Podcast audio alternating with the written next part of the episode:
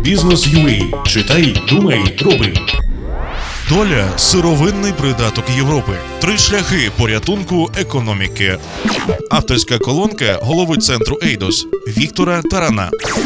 Структура економіки сприяє лише незначному щорічному зростанню ВВП. Наприклад, зростання ВВП на 2,4%, яке забезпечив уряд протягом останніх півроку, гарний показник після падінь, але недостатній для економічного прориву.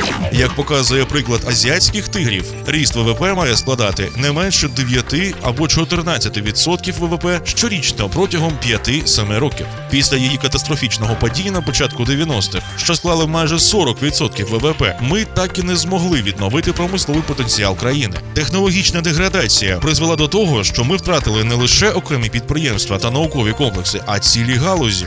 Ключові втрати понесли у галузях, які дозволяють нарощувати темпи ВВП: мікроелектроніка, машинобудування, робототехніка, автоматика. Перелік можна продовжувати. Нещодавно була новина: Україна долучиться до формування нового газового коридору. Хорватія, Угорщина, Україна. За умов гострого газового україно-російського протистояння. Кожна новина про диверсифікацію газових надходжень додає позитивних нот. Україна має позитивне торгівельне сальдо з Хорватією. Обсяги експорту товарів до Хорватії 7 мільярдів 50 мільйонів доларів. А з іншого боку, перша п'ятірка у структурі експорту до Хорватії прокат плоский, гарячекатаний 36,8%, труби порожнисті, безшовні 7,9%, бутлі та інші ємності скляні 5,8%, парасольки 5,4%, машини пральні 4,4%. Ситуація, на жаль, типова для України. Структура українського експорту за 16 рік була наступною: чорні та кольорові метали 45,4% та вироби з них 24,1%.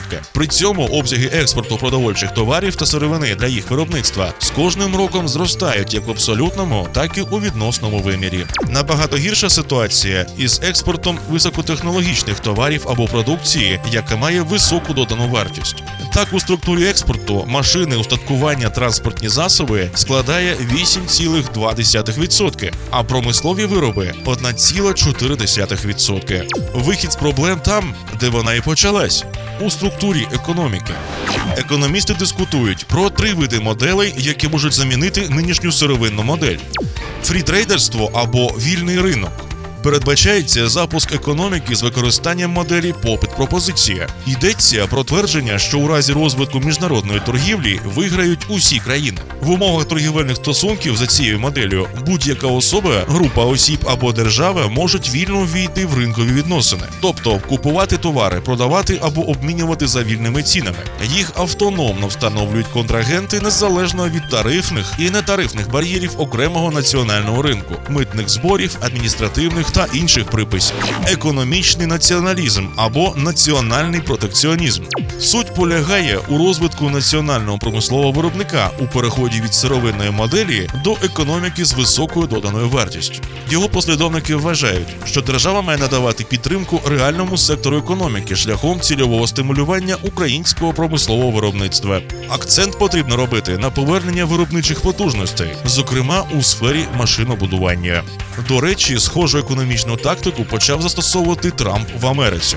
Інноваційно-технологічний передбачає впровадження цільових державних програм надання податкових преференцій, залучення податкових інвестицій, мета розвиток і підтримка інноваційних та високотехнологічних секторів економіки. Акцент інноваційного розвитку робиться на інформаційно-комунікаційні технології, нанотехнології, виготовлення наноматеріалів та аграрному секторі, впровадження податкового стимулювання розвитку зеленої економіки як основи інноваційного розвитку. Але яку б стратегію вони не обрали, вона не спрацює без чотирьох ключових умов: ставка на людський капітал, запуск ринку землі, подолання корупції та встановлення верховенства права.